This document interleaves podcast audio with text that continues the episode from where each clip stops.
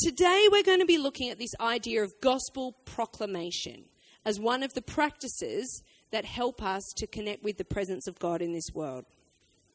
And by the end of this, I want us to take up the challenge of gospel fluency within our life as a community in the close circle.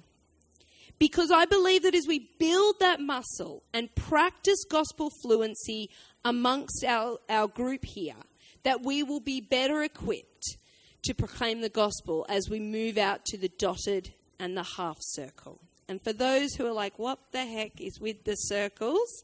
Let me recap. This is the concept from the book that when I read, I was like, that is gold. That is exactly my experience of life. And what he explains is that there are three circles in which we exist the close circle, read the word close, not closed, close circle, the dotted circle, and the half circle. And the idea being that the best way to distinguish which circle you're in is to ask the question who is the host? When we come to our gathered community as Christians, when we gather as a bunch of Christians together, the idea is that in God's house, Jesus is the host. We come to this space and we're hosted by Jesus himself. We submit to him and we open our life up to what he wants us to do in, our, in, his, in his plan. But when I have people at my house and I gather my friends and my family, I am the host. I am a Christian. I believe God is present. It is my role to tend to his presence. And that is a, a kind of weird phrase of the book, and we might kind of, that might become more clear as we, as we expand through the book. But this idea that, that I am the host and I bring people, some of whom are, are Christians and submitted to Jesus, and some of whom might not be. And it's my role to tend to God's presence and to love people and welcome people into that space. And then the third circle, the half circle, is where I go when I'm hosted by someone else and I go as a guest.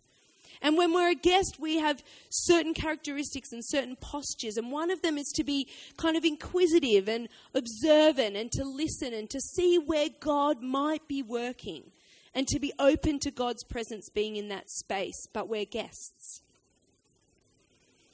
And this is especially important, I feel, when we come to the topic of proclaiming the gospel.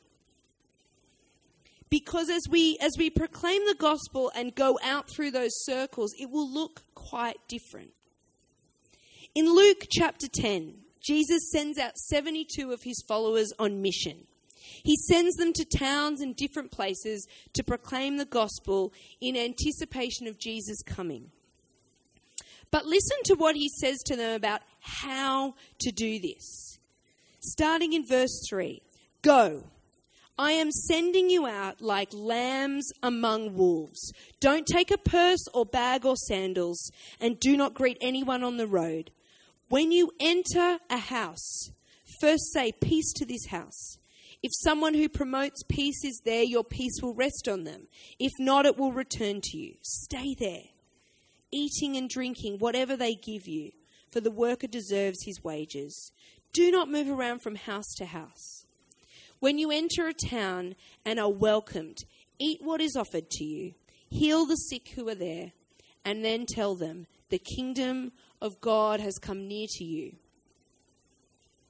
The 72, before proclaiming the gospel, were to enter as guests wait to be welcomed, be fed by others, find people of peace, stay in the same house, tend to the needs that were there by healing. These missionaries are instructed to remember that they are being hosted and that they are to not proclaim the gospel until the environment is ready to hear it. Now, here are some things that I know about our community at H Trio. We are not stuck in a close Christian bubble.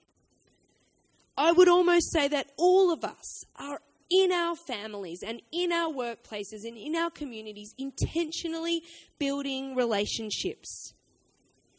I also know that we love well. We serve, we make meals, we, we love on people, we listen. I know that. And I know that we genuinely want to see more of God's presence known in this world and transform people's lives. But I'd suggest that when it comes to proclaiming the gospel, many of us are a bit unsure how to do this effectively. Because we exist in various dotted and half circles where we're hosted by others, we're careful. We're careful with how we bring Jesus into that place and when we mention him. And perhaps this sort of caution is wrapped and bound in fear and uncertainty. We need to spend time becoming fluent in the gospel and this is best practiced, as in a, a, sort of like a rehearsal best done in the close circle with others who also submit their lives to Christ. Now, I've discovered recently that I've actually become fluent in a new language. Didn't intend to, just happened by chance. Read a few books, soaked in a few talks, and now I am fluent in Brene Brown. Anyone else? And I know there are a few. Sally, who I live with, we talk Brene Brown all the time. The conversations go something like this. In this situation, I was really vulnerable, you know? And they nod, yeah. We'll get there. I'm going to lean in. We talk emotional exposure and risk. We share a desire to be wholehearted in life and parenting and leadership. I've got some nodders. Yeah, yeah. We talk shame storm, being in the arena, braving, daring greatly, and some of you have no idea what I'm talking about. yep, I've got that. Rising strong, the story I'm telling myself. the little one liners and concepts link us to this wider bed of knowledge of all these books and all this stuff that we have spent way too much time absorbing, and it comes so naturally. And for those of you who have no idea what I'm talking about, it's probably because you're fluent in another language. Lauren Saunders, Excel spreadsheets. Oh my goodness. She knows all the formulas, all the tricks to make a whole bunch of random data spit out exactly what she wants it to. Thousands upon thousands of random numbers all of a sudden become line graphs and charts and a whole bunch of things that we just have no idea about. And we change one figure and the whole spreadsheet just like falls in perfect unison. I, I know a little bit about spreadsheets, but I've gone to Lauren when in need. Then there's people like Julian, who use the word like pedagogy, like it's a normal word in a normal sentence.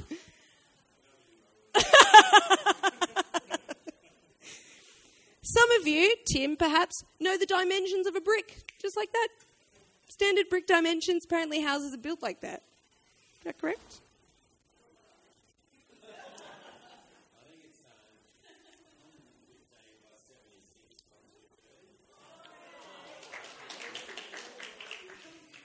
And then, if anyone's been watching House Rules, some of you know the difference between aqua and turquoise. I'm looking at Sally again. Some of us, like me, no idea. Thought they were the same thing ish. The point is, we are all fluent in something. And it's something we've spent a lot of time absorbing, a lot of time reading, and we sprout it out in any given context so naturally. But how many of us feel that we're fluent in the gospel? And when I say the gospel, I'm talking about the life changing good news that Jesus has offered us an entirely new way to live, and that grace changes everything about life on earth and the life to come. We could all probably, hopefully, recite the basic Jesus events. Jesus born, Jesus died on the cross for my sins. Three days later, he rose again, ascended into heaven. Holy Spirit, forgiven of our sins. Right? I hate to tell you, but that's not the beginning or the end of the gospel. That's a bit in the middle. The gospel is this eternal story of the relationship between God and his creation And it starts at Genesis 1, where God made us in his image, and it is not finished and will never be finished until Christ comes again and we see heaven on earth. And that gospel, the huge story of which the Jesus bit is in the middle, changes everything. Every moment, every context that we face, every situation, every relationship, it speaks to that. It has an answer for that. Gospel fluency is being able to, to read our circumstances and read our situations and be in conversation with people and insert Christ into that moment, whether explicitly or not. When you learn a language, you're only considered fluent if you can move beyond, can I have a baguette and I don't speak French? Because most of us who've been to France learnt the phrase, I don't speak French, just to get us by. We are fluent when you can put us in any context with any person and we can converse and we can answer questions and we can understand what they're saying and we don't miss things. Gospel fluency is being able to speak truth to every context and every situation. Paul writes in his book, letter to the Ephesians about the church's identity, about their conduct, and about their mission and he puts it all within the framework of Christ's cosmic rule over everything. After spending three chapters, half the book, reminding them about who they are and their identity in Christ, he turns to what this looks like in life, in church leadership, in the household, etc., etc. In chapter 4, Paul starts to list the ways that we can grow into the fullness of Christ, ways that we can mature. And he says that we should speak the truth in love. Now, many of you would have heard Jamie talk on this passage before. And if you've read um, Jeff Vanderstelt's book, he goes into it as well. We've often misread this verse, speaking the truth in love, as brutal honesty that to speak the truth in love is to tell someone their fly is undone, that their butt looks big in that, that they need to improve in XYZ. Speaking the truth in love, I love you, just need to be brutally honest with you, and we go from there. That is not what Paul is talking about. The truth being spoken about is the gospel. Speaking Jesus in love. Speaking the truth, the capital T truth in love. Keep this in mind as I read to you Ephesians 4 14 to 16. Then we will no longer be like infants, tossed back and forth by the waves and blown here and there by every wind of teaching and by the cunning and craftiness of people in their deceitful scheming. Instead, speaking the truth in love, we will grow to become, in every respect, the mature body of Him who is the head, that is Christ. From him, the whole body, joined and held together by every supporting ligament, grows and builds itself up in love as each part does its work. Jeff Vanderstelt, who has written the book called Gospel Fluency, calls it gospeling one another. By gospeling one another, we are growing each other towards maturity in Christ. And the result will be that we won't be tossed back and forth we won't be battered by life. We won't be distracted. Speaking the truth in love, gospeling one another, proclaiming the gospel has the effect of growing us towards Christ as individuals and together. And as we practice this skill in the close circle with other people you see in this room, I know that we'll find ourselves equipped to try this and to press into this in our dotted and half circles, where people um, need to hear the good news of Jesus, but where Jesus says we're sent out as lambs among wolves. Now, I believe there are three things that prevent and hold us back from gospel fluency. The first one is the believing that the gospel is an individual thing for a one time response. As I said before, if we think the good news begins with our sin and ends with the Jesus died on the cross event, then we'll have no need to proclaim the gospel. unless we find ourselves in that opportune moment where someone's ready to hear and be converted, the gospel has nothing to say. That's the only moment that it's going to matter. The other um, blockage or, or thing that's going to hold us back from gospel fluency is proclaiming the gospel before becoming present. And I don't really think we need to say this at HRO because I believe that we, we understand this. We have to become present with people. We have to understand people. Jesus sends the 72 and he says, Don't move from house to house. Be there. Be fed. Be present. Wait for the opportunity. And the third thing is if we think that we only proclaim the gospel to outsiders.